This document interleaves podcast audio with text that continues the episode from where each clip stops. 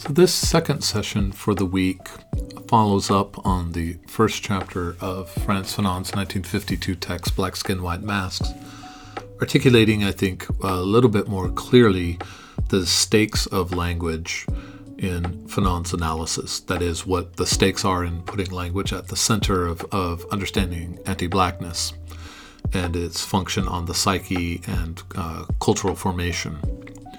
But also, understanding some of the limits and some of the missed opportunities Fanon has, especially in that opening chapter, but really across his work, for understanding the potentials in uh, Pidgin and Creole uh, language formations. We then moved on to a characterization of the second chapter of Black Skin, White Masks, which is on uh, a novel about interracial uh, love that for Fanon exemplifies the pathologies that come with a colonial anti-black world around desire and what uh, animates and orients desire. But let me start with a few words on language.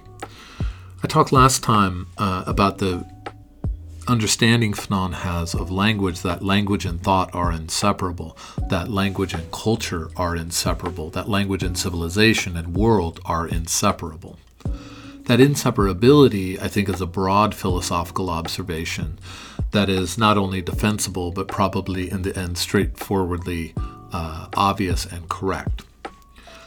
We don't think without language. We don't have cultures without some form of language. Because, in terms of culture, that's how culture is both produced through different uh, language forms. In this case, that he's examining the French language, you know, arts and literature, it's not only how culture and cultural objects are formed through language, but also how those cultures are reproduced. When culture is externalized in uh, uh, in language, it then becomes a part of how the world is re- uh, of a culture is is reproduced for future generations. Like we can think about how you know a novel that somehow captures an essential part of who and what a nation is, or who and what a nation imagines itself to be. You put it in a school system, right? Whether it's K through 12 or uh, you know higher education, or even just in terms of popular reading and popular knowledge, and all of a sudden you've really established a core value and set of ideas that through school systems and popular memory you can reproduce the very same thing that that novel or that short story or poem produced. So the relationship between production and reproduction is absolutely crucial in thinking about the meaning of language in the context of black skin white masks. So the dilemma, of course, for Fanon is when you are when the language of a culture and a civilization, the language of a world, is a language in which you can never fully realize yourself as a colonized person. You cannot fully realize yourself as a colonized person in that language for two reasons. One is just simply the question of origin and the, the relationship of origin to race. In the case of French, right, French is the language of French people which is it's a language of France, the nation, and it's a language of, in the colonial language, uh, white people. Uh, in, in colonial language of black skin, white masks, of white people, right, or just what he calls the white. And if it's a possession of the white, that means that any speaking of that language by the non white is already derivative, already at some distance from the place, culture, civilization, and world of that language language's origin.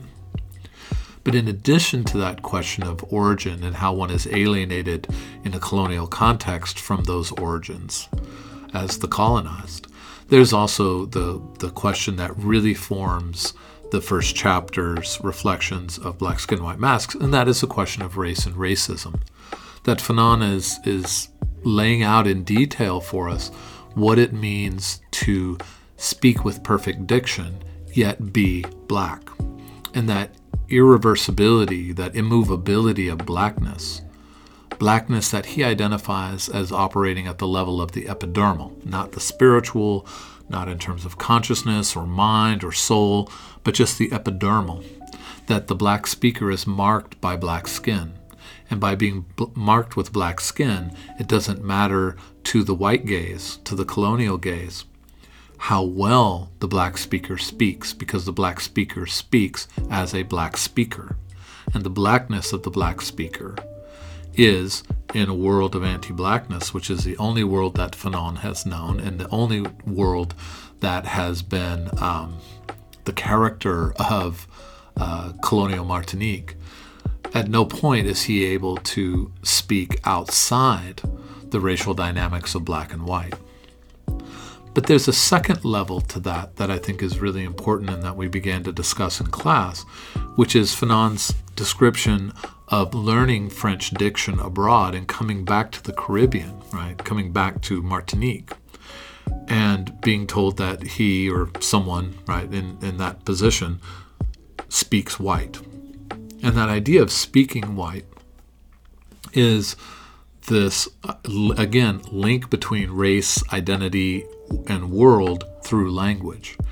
And so when when the when Fanon comes back from Europe with French diction, uh, you know, white French diction, he's asked, you know, are you trying to be white? You know, do you not want to be black or are you less black than you used to be? These kinds of questions that are deeply alienating to him, of course, as a person, but reflect again the central insight into the relationship between language, world, civilization, culture, and race.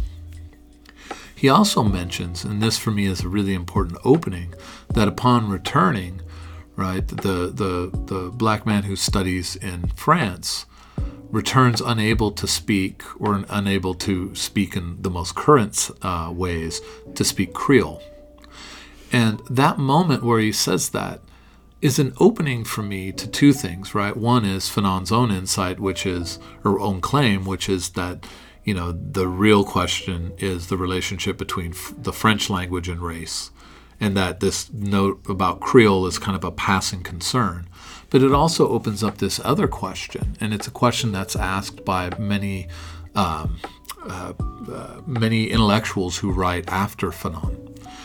And that question is just simply why uh, is Creole not a language of world, culture, civilization, and race?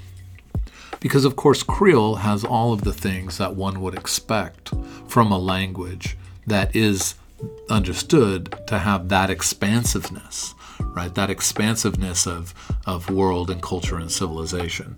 And it is clearly explicitly linked to race in that it comes from the Afro Caribbean, not from white France. So the Black Caribbean generates Creole, and Creole has in it grammars, expressive traditions, embellishments, words for all the things in the world that are particular to that world, right? And not necessarily to all other worlds. And if Creole has that sense of expansive words, expansive grammar, there is this question I think that that that haunts uh, Black Skin, White Masks in that opening chapter. And that is, why does Fanon not take Creole seriously as a language? When he talks about um, when he talks about diction and French, he's explicit that, that the perfection of diction represents a desire to be white, which is the destiny of the black man. That's what's said in you know the destiny the destiny of the black man is to be white. That's from directly from the introduction to Black Skin White Masks, and it plays out in that moment of diction wanting to be white, but fated in an anti-black world to never get there right? For better or worse, right? I think for Fanon, for better, because it keeps a black man in the zone of non being, which is a condition for some sort of revolutionary potential. He indicates that in the introduction. His later work really plays that out. But he does not say, again, that a form of resistance to the, to the racial hegemony around diction and the French language is to embrace Creole as world making, as civilization and culture making. This is something that later writers, uh, Edouard Glissant is, is probably the most famous among them, but also Raphael Confiant, Patrick Chamoiseau, Jean Bernabé, Maryse Condé, uh, just to name a handful, right? And in the Anglophone Caribbean world, we could talk about Kamau Brathwaite for sure as uh, an advocate of patois and, and Creole as what Brathwaite calls nation languages, the languages of nations, the languages of places, the languages of how to make worlds, or understand not to make worlds, but understand how worlds have been made. And then to make that a centerpiece, right, of why and how we um, uh, express ourselves in this particular place. Creole can absolutely fulfill that function. That's not something uh, for lots of reasons that Fanon doesn't take seriously. I would say, chief among those reasons, is that he has accepted, really without question, this depiction, this vision or, or image of Creole as, and this is exactly the way he puts it at the beginning of Black Skin, White Masks, that Creole confirms to the white gaze what the white gaze wants to see about black people. That is, that they can't speak French, right? They can't speak with perfect diction. So Creole ends up being a mark of abjection, a confirmation of white racism at the linguistic level, at in some significant uh, in some significant way. Again, highly controversial later, but at the time it really indicates something about the internalization of at least this aspect of colonial depictions of the colonized, that their language is derivative, that their language isn't to be taken seriously, Creole being that language. Setting that aside, there's a really important um, feature of the second chapter, and we only read the second chapter and not the third. I think they're repetitive in terms of the form of their analysis. Uh, the, the way they do the analysis is very different. The psychoanalytic apparatus in the third chapter is, is quite dense and, frankly, I think a little heavy handed. Uh, it's my editorial moment. But the second chapter, which is on the black woman and white man, the relationship of desire and sexuality in that chapter, which is on um, a novel, right, by Mayotte Capécia, uh, the his analysis of that novel is that the black woman who desires the white man is pathological, right, suffering from some sort of disorder, and that that desire is never a desire on her part to have I don't know how else to put it, but an equal relation, right? That it's a fundamentally unequal relation because it's a black uh, woman and a white man. And in the colonial racial context, this is um, as power imbalanced as you can get. So the question is, you know, why, given that power imbalance, why, uh, you know, given the, the oddity of interracial desire, you know, why would the black woman want a white man? And Fanon's take on this is to pathologize it, right? To see it as an illness of some kind, um, rather than say, you know, a declaration against the system. It's absolutely not resistance or rebellion for him. It's quite the opposite. For Fanon, it's absolutely um, just uh, pathological. But it's not pathological because of something that's gone wrong with the woman, right? The individual woman. And I think this is the most sympathetic read that you can give it. It's been criticized, and I think for good reason, as scapegoating women as uh, psychopaths uh, for their uh, their love and sexual interest in uh, any you know any any black woman who has sexual interest or desiring interest in uh, for a white man. So, but he it, he doesn't ever locate that in a sort of personal failing of this abstraction called a woman or this character in the novel. Rather, what he does, and this is where I think his analysis has to be taken seriously, is to to point out that in an anti-black world where the destiny of blackness is to become white but could never become white that nevertheless would that you know if that claim is true that he makes in the introduction about the destiny of blackness we shouldn't be surprised to find the desire of in this case a black woman and in the next chapter a black man to have desire for whiteness in you know, personified in a particular person, in this case, a white man in the second chapter. And that desire is, again, the desire that's built into the structure of anti blackness. That there is something about a relationship and contact with this white man that gives the black woman an aspiration, a concrete, embodied feeling of aspiration toward this higher, uh, th- this this higher racial social status, right? But of course, the point of the novel is, and the point of Fanon's analysis is, that even the white man who has both racial and phallic power, the phallic being uh, the you know the the power and hegemony over the world broadly, this is absolutely a feature of, of, of white men and their domain in an anti black world and in a colonial system that's also patriarchal. But that's not a property that can be transacted. In other words, a black woman can't get that from the white man. The black woman can see it in the white man and think, well, in my proximity to him, maybe I will have it for myself. But of course, what she learns in the novel and what Fanon is saying is inevitable in life is that she finds out that she will never actually possess that power. All she gets is whatever vicarious thrill there is uh, to be gotten from being near whiteness. But you don't get what whiteness has, you simply get the feeling of proximity to whiteness. Now, while Fanon's analysis, you know, we, we, there's plenty of, of critical remarks to to to be had in that, but I'm in some ways more interested, at least in this little piece here, in just noting the everydayness of Fanon's claim. That is, on the one hand, he may be seen, he may seem to be making a, a too broad claim that a reasonable person would stop and say, you know, you can't you can't generalize, you know, so boldly or something like that. But when I think that, right, when I take that seriously, I actually have.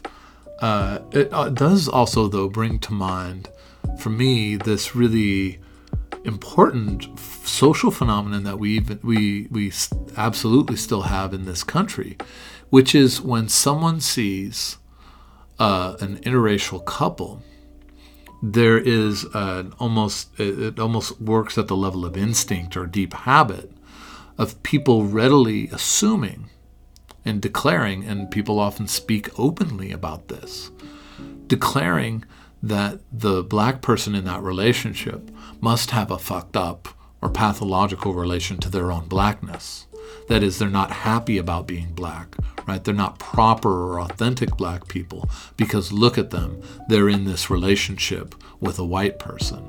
Therefore, they can't fully value their blackness because, like Fanon is pointing out, the structure of anti blackness is to, to try to force black people to want to be white. Right? And resistance to that for Fanon is, is the beginnings of a revolutionary consciousness. And I think we see that played out with the instant pathologization on first sight for so many people who see black and white interracial couples.